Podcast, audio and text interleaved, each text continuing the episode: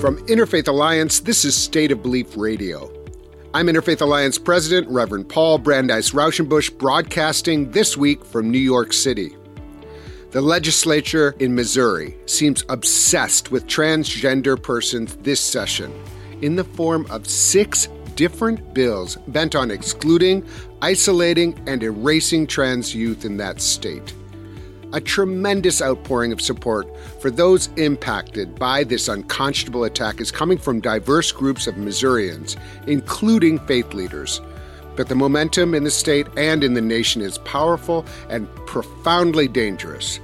This week, we'll talk with Maharat Rori Picker Neiss, Executive Director of the Jewish Community Relations Council of St. Louis, and National LGBTQ Task Force Faith Work Director, Reverend Nicole Garcia. The uncompromising vision Christian nationalists and supporters have for our nation leaves out many of us, really most of us. Americans of the, quote, wrong faiths, never mind secular Americans, have no place in that vision. But that also means broad coalitions opposing Christian nationalism make a lot of sense. And what's needed is strong leadership and a more inclusive vision for this country. Sarah Levin is founder and principal of Secular Strategies and a co-chair on the Democratic National Committee's Interfaith Council. She'll be with us to raise up some of that inspired and growing opposition. You can hear State of Belief on the radio and get the podcast on Apple Podcasts and all other podcast platforms. Every week, I am in conversations with some of the most fascinating and impactful civic and religious leaders across the nation. Please subscribe today. State of Belief is made possible in great part by the generous support of our listeners. If you've made a donation, thank you for helping get these conversations heard by more people who need them. If you haven't pitched in yet, information on how you can keep this show on the air is available at stateofbelief.com. And you can find out more about the work of Interfaith Alliance and join us at interfaithalliance.org. And now to my first guest. Maharat Rori Picker Neiss is Executive Director of the Jewish Community Relations Council of St. Louis, a rabbinic fellow at the David Hartman Center, and the loving mom of an 11-year-old son who identifies as transgender. The Reverend Nicole Garcia is Faith Work Director at the National LGBTQ Task Force and identifies as a queer transgender Latina. She is a licensed professional counselor in the state of Colorado. Maharat Rori and Reverend Nicole, thank you both so much for being with us here today. Thank you for having us. Yes, it's good to be chatting with you again. Rori, I wonder if we can start with you to tell listeners a little bit about your own background as a Jewish leader, and then also about your son and how you come specifically to the issues of trans rights in your own state. So as you introduced me, I use the title Maharat, which is not the most common of titles. Essentially, I work as a rabbi trained through an organization called Yeshivat Maharat, which was started to specifically train Orthodox women for clergy positions in the Jewish community at a time when Orthodox communities was then not ordaining women as rabbis, although there has been significant shift within that. I had been working in a pulpit. Now I run the Jewish Community Relations Council, which means that it's my responsibility to build bridges between our Jewish community and other faith, ethnic, civic, and political groups. We work together on issues that are important to the Jewish community and important to the region at large. And so for me, my involvement in advocating for trans rights is both a personal and professional role. This is something that we feel incredibly passionate about through the JCRC and as a Jewish community, but also as a mom. It's hard for me to fully describe what the process has been over the past 4 years of going into the state capitol in Missouri and needing to beg legislators to just see our family as a normal family, to understand that My son is a child. He's now 11. He started testifying on these bills when he was 8 years old. And at the core, it's really about just seeing him as a person, as a full person. We can keep unpacking all of the different pieces of it, but it has been, it's been emotional, to say the least. It's been challenging. And it's been really interesting also to find the intersection where so many of the voices that we hear in opposition to the trans community, so many of the proponents of these anti-trans bills cite their faith traditions when they testify in support of these bills. Two of the bill sponsors in the Missouri State House are pastors themselves. All of the bill sponsors in the State House cite their church affiliation in their bios. And so we have been an active part. As I said, I've been doing this through my professional career. I've been doing this as a mom, but also as a faith leader, working to try to build this counter narrative of faith voices who say, that's not what our faith tradition has to say. That's not the only version of this story that we have to tell. I think that is like, that is the crux of it. I mean, I think that the idea that there is one position for the faith community, I want to continue to go deeper with you, but I want to bring in Reverend Nicole here because this is very much also what you are passionate about and so helpful for many of our broader community to help understand that the faith community actually has a really can and must offer a counter narrative here. And we're really starting from the saying behind the eight ball. We have to recognize that the Roman Catholic Church has their own TV program, EWTN. My mother used to watch it all the time. The evangelicals have had all these revivals on TV for decades. They know how to use that program. They've known how to use broadcast TV for years, and that's how they build their following. I think what we can pull out of the pandemic and the forced shutdown and the force to use technology is that we in, say, the progressive church are better at using apps. We're better at using technology.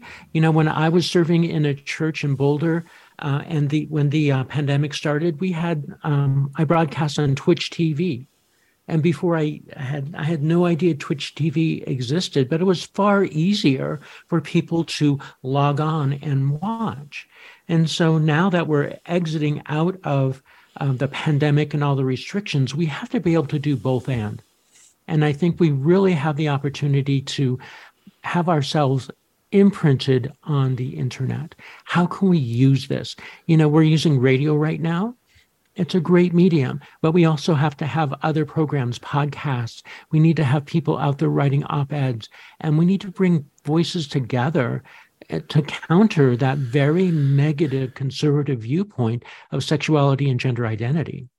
I love what you said, Reverend Nicole. And one of the things that I've been struck by as I've spoken to faith leaders, and particularly Christian faith leaders, is that I think a lot of them don't realize that they have a voice in this. And I wonder, and I don't know in your experience, but I wonder if there's sort of this discomfort for every reason you just said, because people see these conservative voices imposing on politics, and there's this desire not to be that.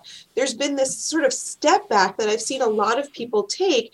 And I know for me, a lot of my work now has been pushing those people to say, no, you need to speak out. You can't absent yourself from politics because politics is happening all around us. And if we're not in the conversation, then we relinquish that space. But it's been really hard, I think, for some of my colleagues to feel that they have a voice or to step into that power and not be uncomfortable with it because they're so uncomfortable with seeing other people of faith co-opt those powerful tools. Mm-hmm. And if I may call you Rory, please call me Nicole.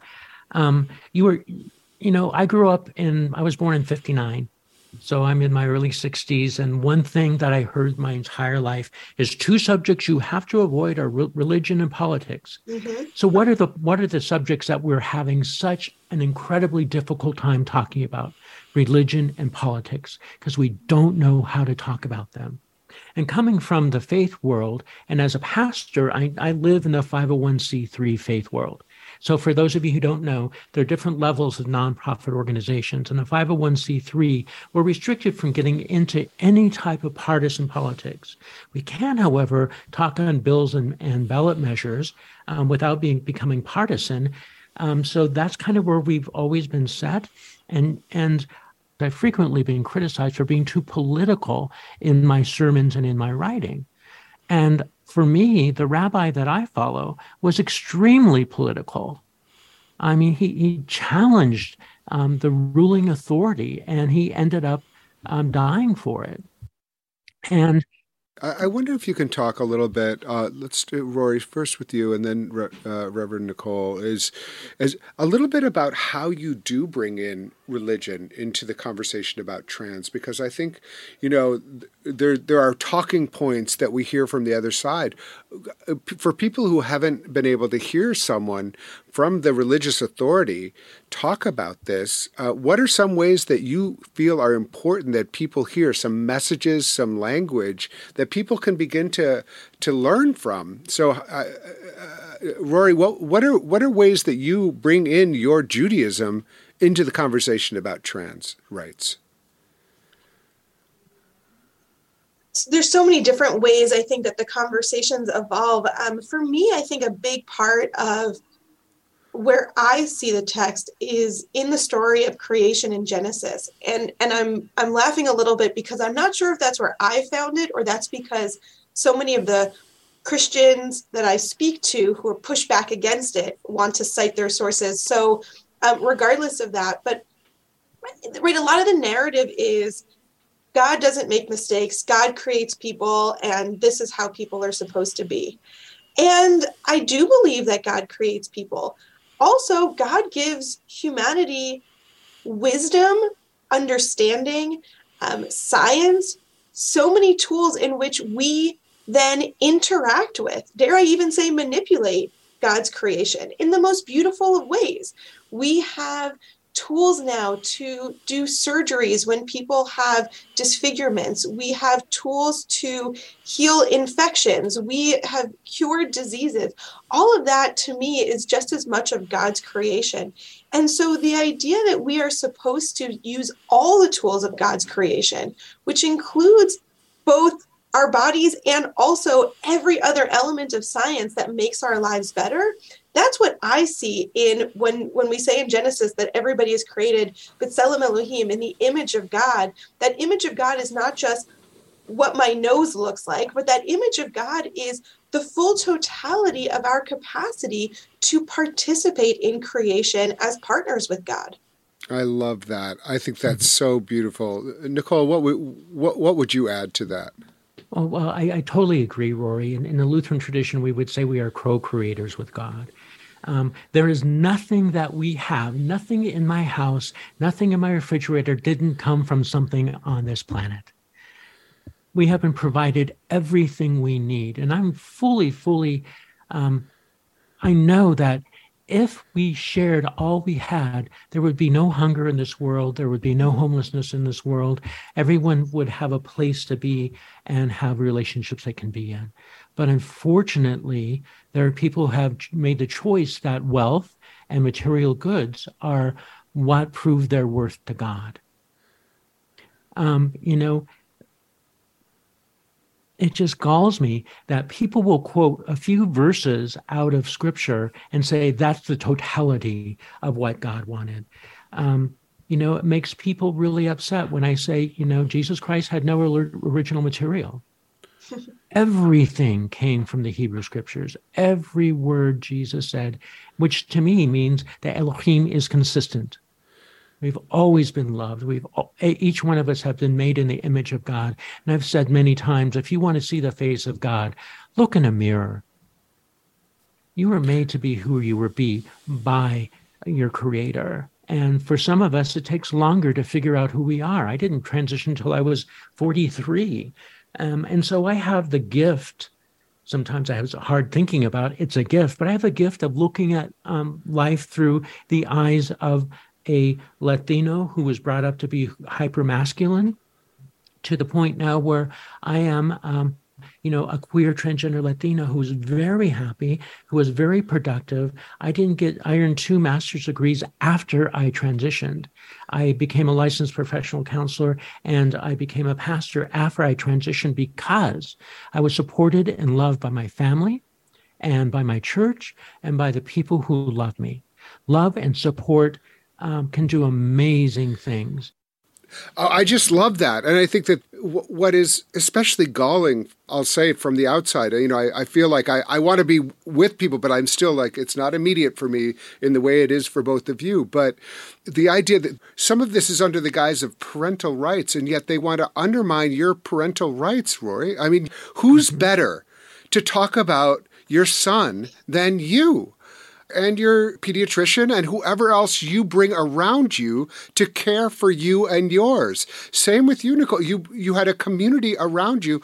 Well, who else is better for you to surround yourself? And there's these people who want to come from the outside, who in some other situations talk about overreach of government. And here they want to talk about like how government needs to come between you and your child, Rory. You know so much better than I do, but I just think that the inconsistency and the disregard of the experience of people that is at the root of this movement just needs to be called out. It does, and I'm glad you're saying it. And I think it's important as we talk about this that I think that there are individuals who are scared of what they don't understand. This is something that's different for them. It's something that they haven't been exposed to. Look, I don't claim to understand it. As a cisgendered woman who has not felt that I am wrong in my body, I don't know what that feeling feels like. And so I know that that's a hard thing. Now, we also don't legislate laws just because we don't understand something. That's, I think, one of the basic foundations of this country. But I think what's really important to name within this, and I can't emphasize this enough, is that what we're seeing here is a political movement. This is not overarching desire, fear, any of these other words that we want to put in. And for all the reasons that you just said, Paul, there is a choice that is coming at national levels to make the decision to politicize trans lives as a tool to advance people's political careers. That is what we are seeing here. Oh, underline that sentence. Underline that sentence. As many that times is, as we can. And so this is part of why it's so difficult, because Nicole and I can talk about biblical arguments, but that's not actually what people are interested in. And frankly, it's also why the more that my family and I go and sit with people, we're not going to be able to stop these bills, because what these bills are about are people's political careers. And over 4 years, we have built relationships with individuals on both sides of the aisle. And I have had so many conversations with people who behind closed doors will say to me, I know these bills are terrible. I understand why these bills are terrible, but I can't be the tiebreaker vote. I can't be the public vote. I will support you behind the scenes. Well, I have to vote yes, but make sure that this person on the other side of the aisle is going to filibuster. Do this. Right? There are people who are kind of manipulating these things behind the scenes, but feel like they cannot publicly actually say that they support trans individuals or they oppose these bills because they think that it is not politically advantageous. And that is what breaks my heart, because people have decided that my family is useful as a political tool. And there are real people who are already being hurt by these laws and are going to be hurt so much worse. And making that decision means that people don't care who they are hurting as long as they are advancing power. It's profiles in cowardice. My guests are Reverend Nicole Garcia and Maharat Rori Picker Neiss. Nicole, I wonder if you can give us kind of the national view of this. From your perspective, it feels very coordinated. All of a sudden, we have 400 bills across the country that are being put forward that are aimed at LGBTQ people, specifically often at trans people. How do you understand this from the national strategy perspective of what we're dealing with? Well, first of all, I'd like to address, Rory, you are right on. You're spot on. And the reason why they're attacking the trans community right now is because it's effective. And we've seen it throughout history. You know, the laws in the 1800s that excluded Chinese immigration, the Italians that showed up, the Irish that showed up, you know, the slavery was justified in so many ways through the laws. It works. And unfortunately, right now, we're looking at the fact that, from my perspective, the conservative, since the 1980s, the conservative moral majority has infiltrated a certain political party, and they have played the long game. You look at all these different states, and they have gerrymandered so that state houses are being controlled by the minority. There may be a Democratic majority in certain states, but it's controlled by Republican House and Senate because they have played the long game and been able to push these states farther and farther to the right, even though it's not the majority opinion. And this definitely has been coordinated, definitely coordinated. And right now, what the Supreme Court is doing is pushing so many of the laws, taking away the federal rights and saying, well, it's a state's rights issue. Why are they doing that? Because they've been manipulating and controlling state houses for 50 years. And this is exactly the game they've been playing in order to keep and maintain control. They've always had to be at least one other identified in order to focus hate and fury and anger and fundraise off a certain group of people. And, you know, we looked at, it's been very effective. Very effective, and it's classic. You demonize a group of people. You say like, and it's also, you know, I mean, this is just, you know, patriarchy. I hate to use that word, but this is really just like, you know, people insisting that there has to be a certain way to be a man and a woman, and this is the, you know, it really, if you peel off any, like, the first layer of the onion, it's all rooted in this idea of there's one way to be. It is heartbreaking. Maybe you can get into some of the specifics right now, Rory, that are going on in Missouri as just one example of what's happening across the country so that we can get a sense of, like, what we're up against in the specific bills and what they're trying to do. For 4 years now, there's been two kind of primary categories of bills, although we can talk a little bit about some of the new bills that are coming up.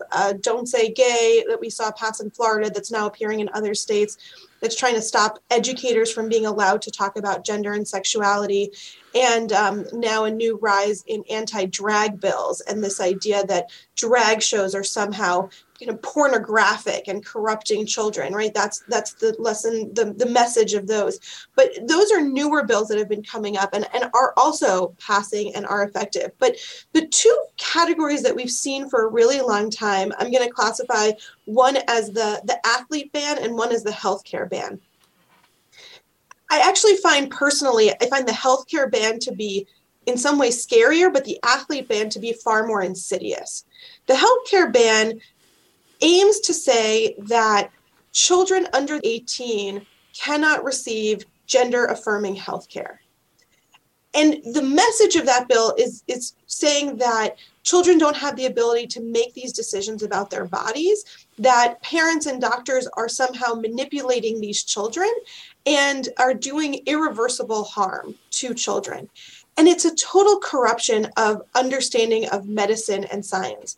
When we talk about gender-affirming care, first and foremost, when we're talking about young children, we're talking about supporting children. Most of the time, when my son transitioned at the age of 7, it's really what we would call a social transition. He cut his hair. He started wearing different clothing. He used different pronouns. He changed his name. And so gender-affirming healthcare for him was the doctor calling him by his name and changing his pronouns in the system and just talking to him about his experience in a supportive and loving way. That was gender-affirming healthcare. as kids start to get older, we're talking about first and foremost puberty blockers. That is to delay puberty so that exactly what bill sponsors keep saying, we have more time to be making these decisions. So instead of a child going through puberty of the gender that they do not identify, and then needing to have surgery later on in life because now their bodies have changed and need to change again, that delays puberty. So they might not grow quite as tall as when their classmates start to shoot up. They might look a little bit younger. So instead of suddenly, starting puberty at 10 or 11 or 12, you might be delaying it to 15 or 16, later on. And then at some point, those teens are able to go on hormone replacement therapy. And so they would go through puberty of the gender which they are, and then basically continue on into their adult lives. The narrative that we hear is, people are doing surgeries on 3-year-olds. Nobody is doing surgeries on 3-year-olds. And even in a situation where you have a 3-year-old who says, actually, I'm a girl, even though you thought I was a boy, all that means is letting that child grow their hair out and then just loving them for who they are. So that's the healthcare bill, and that's going to have significant ramifications of putting kids through this experience in their body that they keep saying is not the body that they feel right in. And this is where we've seen a lot of cases when we have gender dysphoria that could sometimes lead to self-harm and even suicide ideation. The sports bills, I say, are more insidious in many ways because those are the ones I found a lot of people have said to me, what you said earlier, Paul, like, okay, so parents are working with their pediatricians, their therapists, their endocrinologists, right? Like we have a team of people that's been supporting us. Who's the government to decide that they know better for my kids' healthcare than this entire team of people? The sports bills are, they're sort of like the bathroom bill 2.0, if you remember when we were debating the bathroom bills, because what the sports bills try to say is it's not fair, right? It's in the name of quote unquote fairness because people have bodies that are different. And so now transgender women have a biological advantage over other women when playing sports. Now, again, there's scientific problems with all of this. As women go on estrogen, bodies change. And so we're not really talking about this in the way that people want to claim.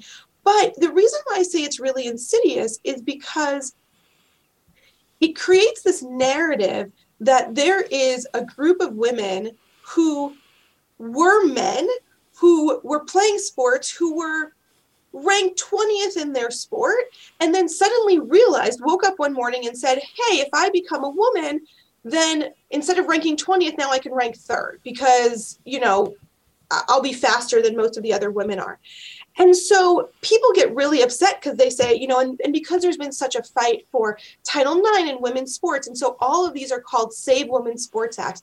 The number of people who testify, who get up and say, today I'm a feminist, I'm finally fighting for women, right? I mean, this is the narrative, but it also subtly says trans individuals are actually not feeling like they are in the wrong body. It's actually just a secret plot to just advance in life, right? This is why I say it was like the bathroom bills, because the bathroom bills were basically trying to say to women, and again, it's specifically framing it in this sort of feminist ideology, it said to women, well, you're going to have men who pretend to be women just so they can go into a woman's restroom and assault you. Trans people are actually sexually deviant, they're actually undermining, they're devious, they're manipulating, right? That this is the experience of trans people, and that this is something you can turn on and off to the extent that it just gives you more advantage in life, and then completely dismisses the fact that we are talking about a population that is already severely marginalized, significantly more likely to be harmed and attacked, right? And so it completely flips this narrative on its head. And so it subtly keeps sending this message out into our world that trans people are not people to be loved, they're not people to be cared for, they're not people who we should actually be paying more attention to because society has ignored. Actually, trans people should be mistrusted because all of this is part of some nefarious plot that they have put together. That is like that. What you just laid out, I think, is so helpful. Both on both levels, you know, the two different areas of the bills, and this is just beginning. I mean, I feel like, you know, I think both of you have stated this very well. This is about a quest for power. They do not have your family, either of your families, in mind as they put these forward. They're putting forward a way to gain power for a certain party and a certain ideology. Let me ask you, what gives you both hope right now? Are there areas where you can point to where within this kind of terrible moment for trans lives, you also see hopeful signs? Reverend Garcia, can you take that? Well, I'm fortunate to live in a little town called Louisville, Colorado, just outside of Boulder. And so, you know, the Boulder, Denver, Fort Collins area in Colorado has the most people. So we're the largest population. And so our state legislature is Democratic, and we have a gay governor who's also Democratic. And so we've made a lot of movement towards inclusion within the state of Colorado. Three weeks ago now, I was at the state capitol testifying on a bathroom bill, which we pushed forward. And the bathroom bill was essentially any new government construction, so state, county, or municipal, must include a non-gendered restroom on each floor. Very straightforward. Also put in changing rooms and so forth and so on. But to go to Rory's point, we also, right after that, there was another bill that was being discussed about the trans athlete ban bill.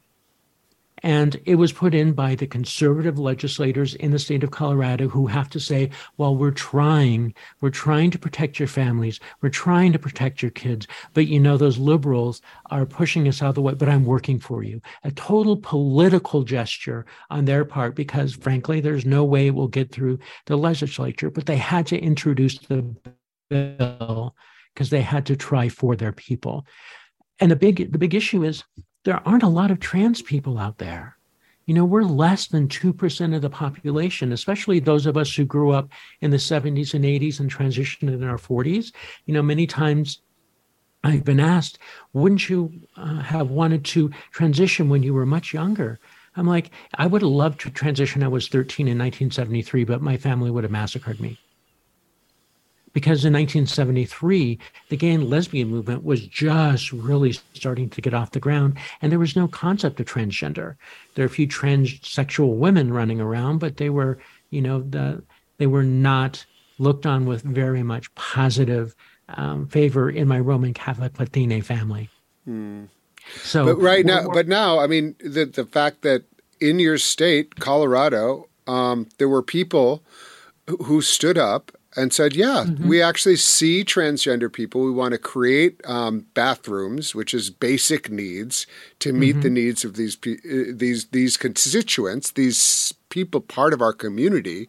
And by the way, like, you know, as a dad who had two kids, like the idea that you could only have changing, this is tangential, obviously not the same thing, but the idea that you could only have changing room in women's bathrooms, because for men to have that, you know, is like, you know, crazy. Like, what man would be changing? Well, you know, when you're two dads, someone's got to change the diaper, you know? And so the idea that, like, you know, it is, we're different, and but everybody should be welcome. And this is like, so Rory, what gives you hope right now? You know, if you had asked me this question yesterday, I don't know if I would have had an answer. I've been really on an emotional roller coaster this past few months, but I'll tell you what gives me some amount of hope right now. The Missouri State Senate is right now debating the healthcare ban. The Missouri Senate has, I'm pretty sure both houses in Missouri have a supermajority, if not close to a supermajority. These bills are going to pass in Missouri. They're going to pass, and it's just a question of how bad they are. But they took up the bill yesterday, and senators started to filibuster the bill.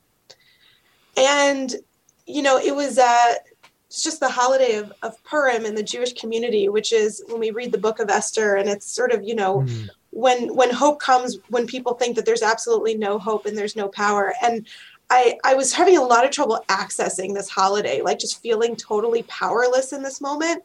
And then I saw this filibuster start, and I thought, you know, what better than the story of the Book of Esther than these small group of senators filibustering when they really have kind of no hope of actually stopping the bill.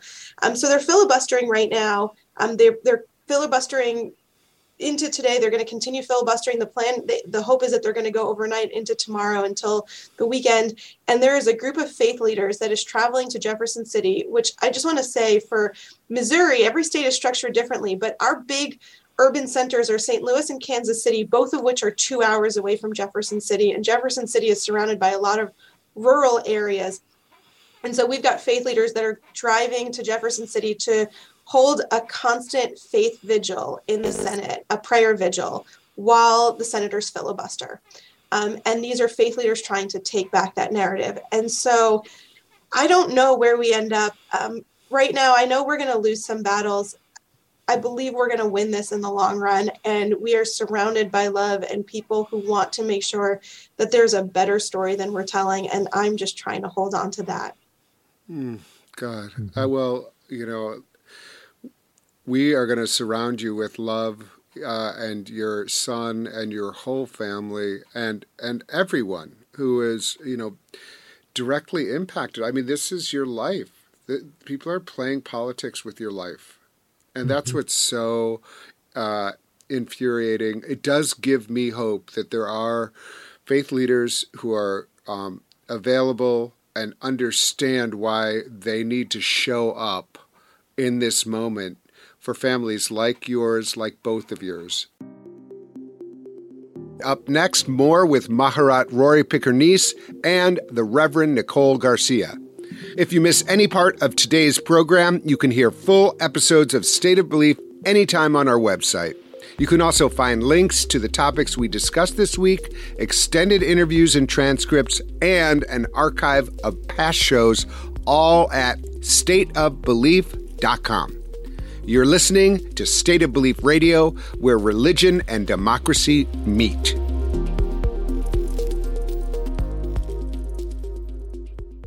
There is a concerted effort against trans people.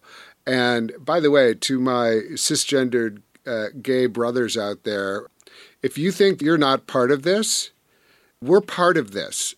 And to all my straight and gay, you know, friends out there, this is about all of us. It's about human lives and being able to live fully and beautifully. As a pastor, as someone who is believes in freedom and this country, I want us all to come together around this. And wherever we are in our local community, stand up and be part of the solution.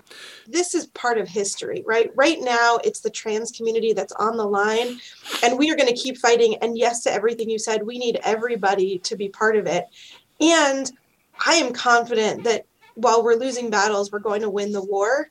And when that happens, it's every one of our responsibility to see who's the next person, because there will always be somebody else. And so I think especially as faith leaders, our job is to be looking for who is that marginalized person and never to be part of that marginalization. So I hope everybody joins us in this fight. And I hope that we all continue to pay attention, because somebody is next after the trans community, and we have to be ready to stand with them too.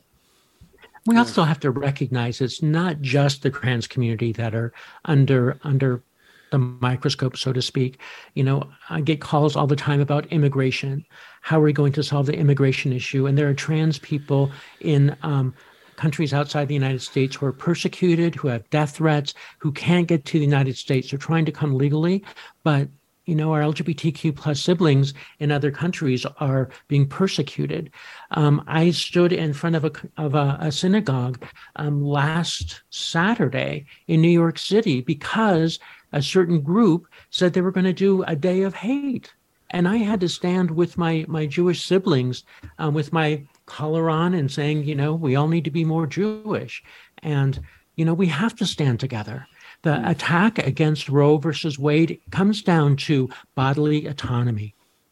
Controlling women has always been the effort of the patriarchy. And if individuals cannot control their own bodies, have a say over how we treat our bodies, then all of us are doomed. It's not just being able to determine, if it's an abortion right, it's whether or not, how many cosmetic surgeons have had to have a woman go through a year of therapy before they did a breast augmentation. And I guarantee you, if they did, they probably find out they weren't doing it for themselves. They were doing it to save their marriage or to, land that husband that they wanted, not for good reasons. They're coming after all of us who live on the margins because that's what they're good at. That's how they've kept power and control and been able to manipulate people to believe that if they get what they want, you're going to lose everything you have. Mm. Last question. This is for, again, Maharat Rori.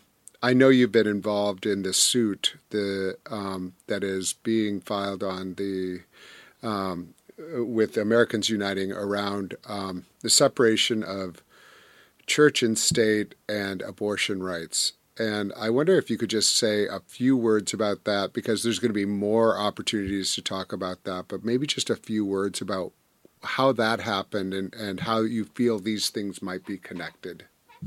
I absolutely. And I think, Nicole, you just said it perfectly, why all of these things are absolutely connected. And it's a matter of bodily autonomy, but it's also, again, the manipulation of religious voices trying to claim power through our political systems. So Missouri was the very first state after the fall of Roe v. Wade, when the Dobbs decision came down. Missouri was the first state to enact our trigger law and make abortion illegal throughout the state.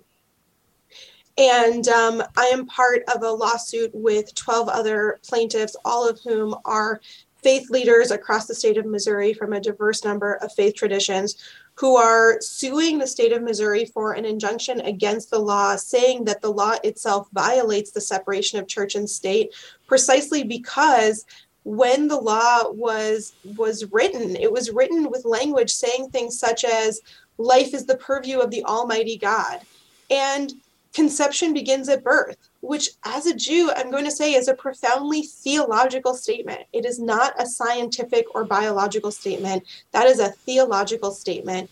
And when Missouri wrote religion into our laws, we believe that was a violation of the Missouri state constitution that has written very clearly an establishment clause that says that Missouri may not prioritize a religion or impose a religion upon anybody. And so we are suing as citizens of Missouri, as taxpayers of Missouri, but all of us are also clergy to say that we do believe firmly in religion. We are all deeply religious individuals, but we also know that as American citizens, none of our faith traditions should ever be codified into our laws. Mm. Thank you. Thank you for all the work that both of you are doing, the witness that both of you have, and bless both of you and your lives. I just feel very honored to have spoken with you, Maharat Rori Picker Neiss and the Reverend Nicole Garcia. Thank you both so much for joining me on State of Belief Radio this week. Thank you. It's an honor to be here with you.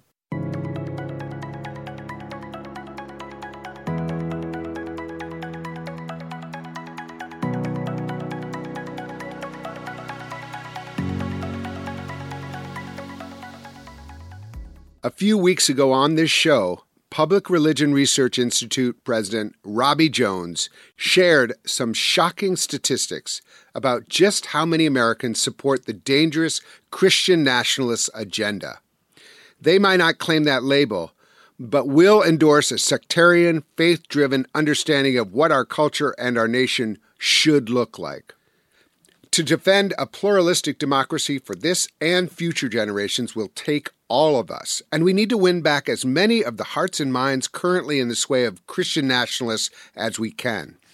Sarah Levin is founder and principal at Secular Strategies and is co-chair of the Interfaith Council at the Democratic National Committee. Sarah, welcome back to State of Belief Radio.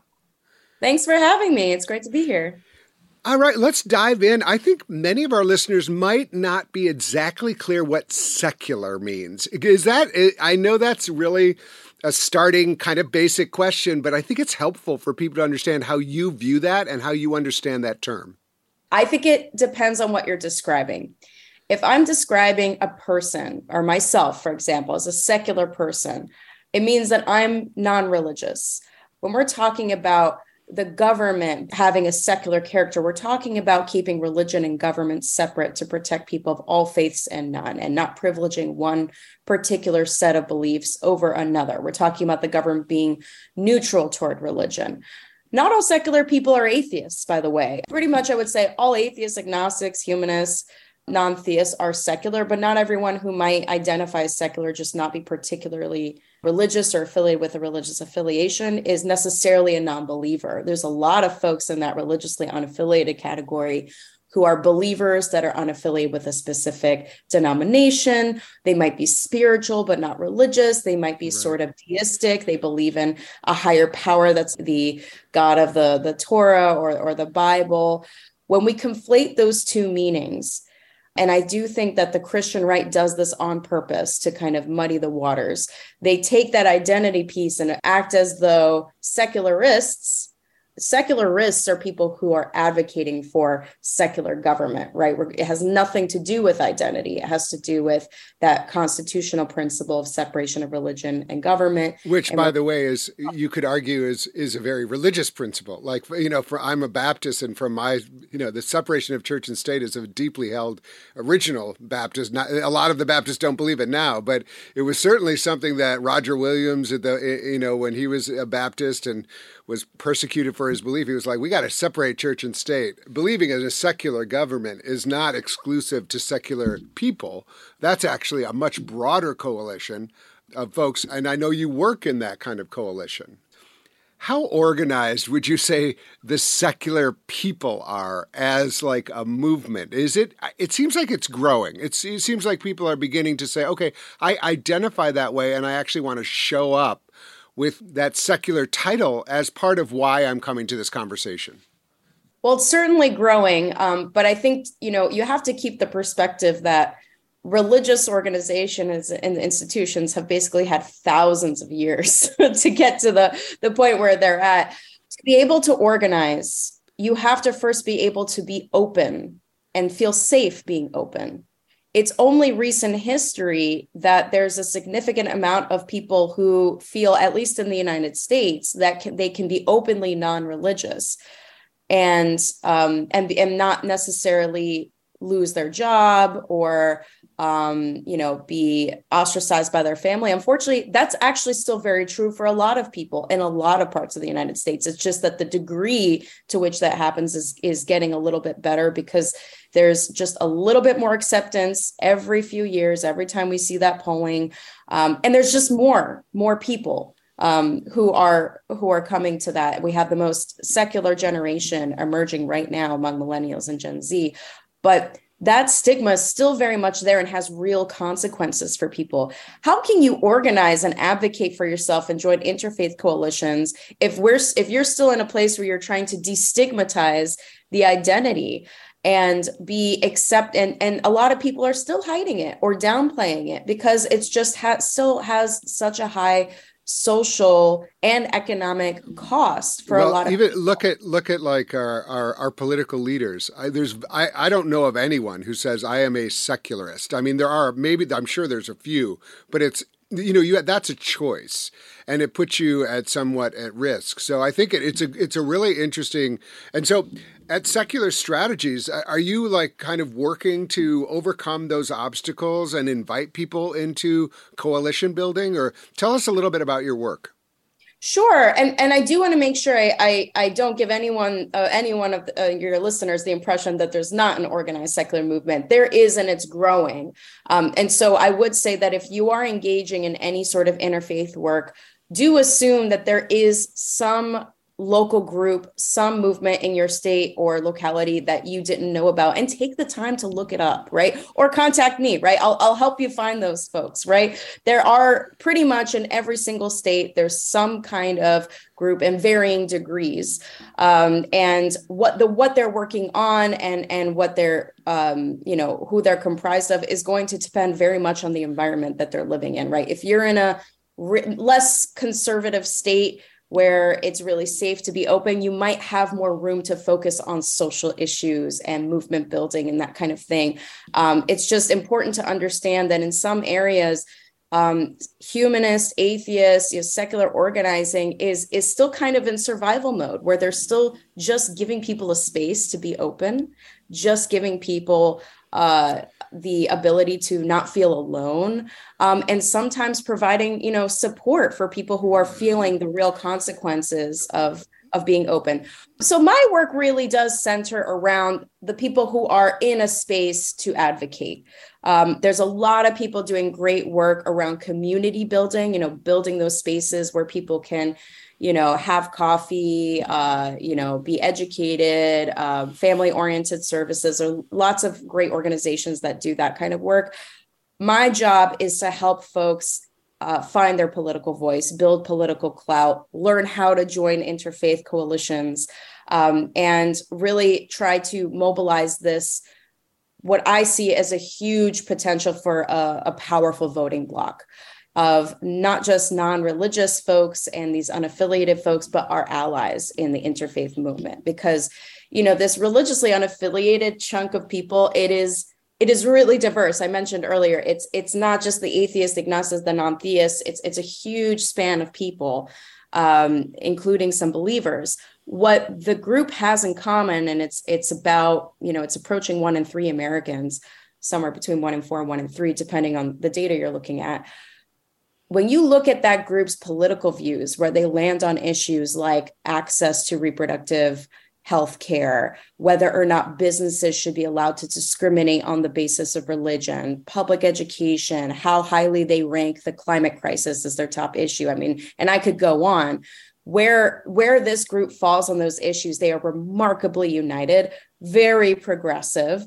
And I don't think that's a coincidence. And I think that the worldview, when you believe that there's one life and one world, it is extremely motivating to do the best that you can for yourself and others in this one life, and to be a good steward of this one planet we have. Mm. Our worldview really does influence our politics. And we end up, of course, coming to the same conclusions that many of our allies of faith do. But there's certain things I've found in my work that are really interesting. For example, overwhelming support in the non-religious community for medical aid in dying, which is the right, if you're terminally ill, to end your life on your own terms peacefully, which is legal in a few states, but not as many as non-religious folks would like to see. That's kind of an extension of the viewpoint on bodily autonomy, because when you take out when you don't have kind of a religious grounding around, God's role versus your role in your life, it really falls on the individual, right? I see a lot of folks, non-religious folks, involved in animal rights. I don't think that's an accident either. I think folks who are don't see our species as sort of this chosen species that was, gifted this planet. Yeah. There's an active, interesting conversation around speciesism, right, in the humanist community. But I think of the Peter Singer book, Animal Liberation. Where are some places where people could learn about, like, some of the places that you find most provocative and interesting right now to either read a book or a blog or somewhere other way to learn more about kind of some of these, where secular thought is emanating? If you do want to learn about non-religious people, there's a few sources I do want to plug. OnlySky Media at onlysky.media is a great source for learning about the secular perspective. Some of the content there is explicitly about secular values and how it informs our worldview, and some of it is just journalism and storytelling through a secular lens. So that's a great place to look at kind of the secular perspective and learn about it. The American Humanist Association has an education center, which is a great resource for learning about humanism and the perspective on all kinds of issues. They also have a lot of statements of principles that they've developed over the years. So you can just go through and see what is the humanist perspective on war, on racial justice, and all those kinds of issues. And there's a few writers that I would highly recommend following. Chrissy Stroop is one of them.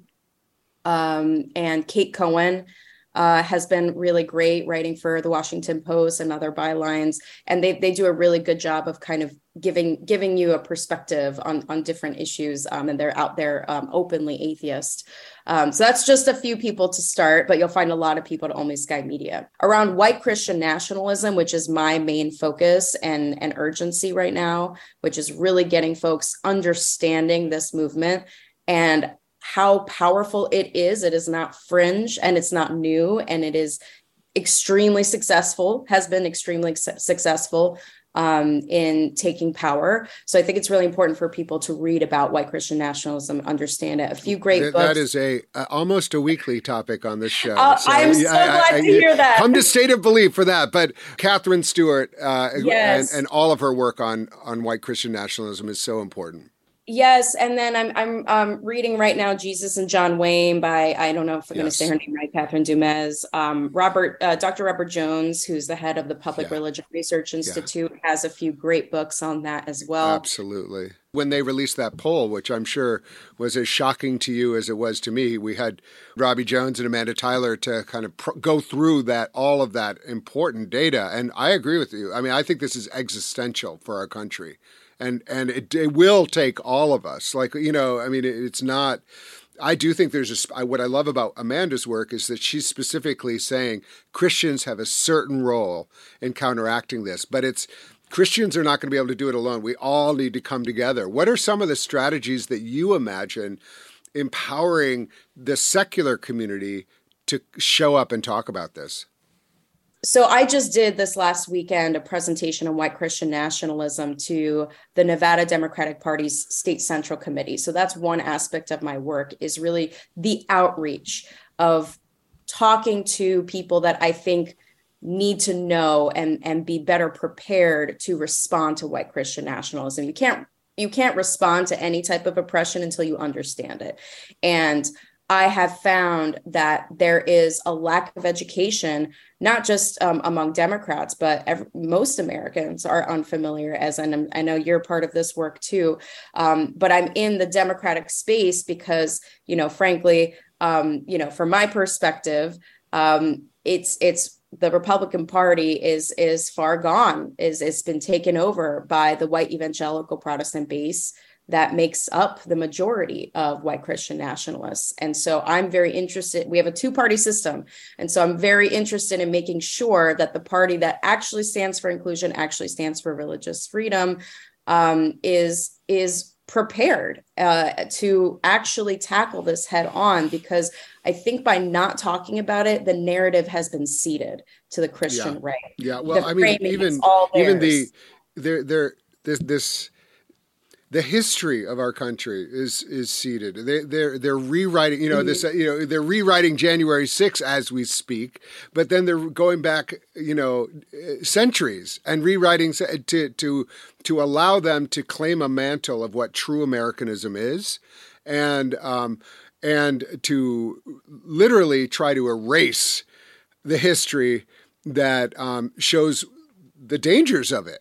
And, you know, literally in Florida, we're having it be erased. You can't teach history.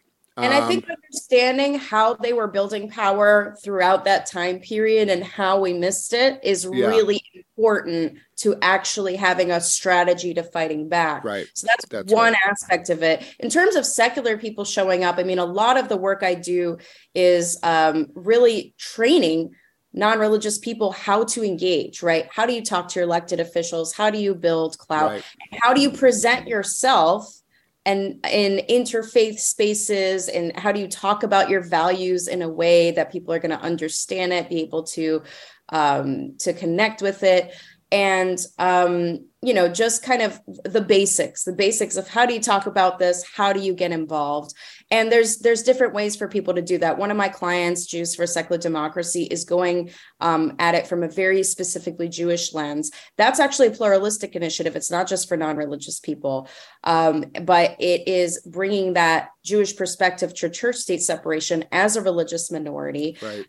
And calling out, this is something I'm really thrilled to be working on, is calling out the use of Judeo-Christian, which so many people don't bat an eye or think about it. They think it's inclusive. It's, first of all, not inclusive. I mean, obviously, you know, there's more than just Jews and Christians, but also looking at the context of who's using it and what they are justifying with phrases like that. It's white Christian nationalists who certainly, in my view, do not have the interests of any religious minority, including Jews, in mind. And so we're starting to do some work to educate the Jewish community about white Christian nationalism, about the role of the Jewish community, how important it is for Jews to be speaking up on these issues, and to bring awareness to the use and weaponization of Judeo-Christian to justify their agenda. And then outside of that, you know, last year, I also worked to get a bill introduced that passed the New York legislature. Unfortunately, it was vetoed by the governor. That was disappointing. But the bill would have ensured that anyone who is mandated to attend recovery programs in New York by a court, whether, you know, this comes up in a lot of circumstances, maybe you have a DUI, maybe you're looking at the conditions of your parole sentencing, making sure that that individual is informed that they have a secular option and provided with a secular option if they choose, because a lot of people end up in a situation where they are mandated to attend by a court a faith-based program, which works for a lot of people, but it doesn't work for everyone, including a lot of people of faith, by the way. You know, you need multiple paths to recovery. We have a massive addiction crisis in our country. We need every tool in our toolbox to address it. This is one aspect that really goes under the radar. And it's not just a justice issue and a public health issue. It's also a constitutional rights issue, because we have people who, you know, if you're an individual in that situation, even if you know your rights, and a lot of people don't know your rights, they are not in a position to advocate for themselves and say to the judge, say to the folks in the room, you know, I'm non-religious, or I don't want, you know, it's not going to work for me to have faith be part of this for my recovery. Can I have another option? Right. They are not in a good position to advocate for themselves. And so there's those kinds of things that I'm working on. All of that makes, you know, I mean, it's great work. It's ongoing work. And the work seems like part of what the future of interfaith has to be, and part of what the future of our country will be, considering the trajectory of secular folks, especially young people, which is, as you said, close to a third of, if not more, of Gen Z and millennials identify with no religious tradition, and but at the same time, are deeply engaged in the moral questions of our country, deeply engaged in trying to preserve our democracy. And so it doesn't mean they're out of the question of what our future democracy looks like. It's just that they're going to come at it not from a faith lens, but from a more secular lens, and other kinds of ways of coming at it through, you know, there's all sorts of ways people are going to be hopefully participating in our democracy if we make space for them. Right. Especially if we don't insist our country has any identification with Christian white nationalism, which is really, I think, the antithesis of what we have to be working for now in our country. I am constantly reminding my community that demographics is not destiny, because some people really believe that, well, because we have the most secular generation, like, oh, they'll just grow up and everything will change, right? But that's not how power works. That's why we're in a situation now where a minority has disproportionate power. And so it's not just going to happen on its own. And so we do need to actively make space for this new generation as young leaders, and recognize that the same types of things that we've done to organize and the messaging we've used in the past is not necessarily going to work for a lot of those folks who are secular. And so I just want to emphasize what you said is really, really important, because it's not just going to happen on its own. Yeah. Thank you so much. Well, Sarah Levin is the founder and principal at Secular Strategies and a co-chair of the DNC Interfaith Council. Sarah, thank you so much for being with us again on State of Belief Radio. Thank you so much for having me. And with that, I'm afraid that's all the time we've got for this week's show. We need your help keeping this show on the air. I hope you'll consider being a partner in this crucial work by making a financial contribution today. Information on how to donate is available at stateofbelief.com. That's stateofbelief.com. And you can also be part of making sure informative and encouraging voices like these are heard by sharing this program with friends and family. Let's get more people listening and more people taking part in these conversations, both on and off the air.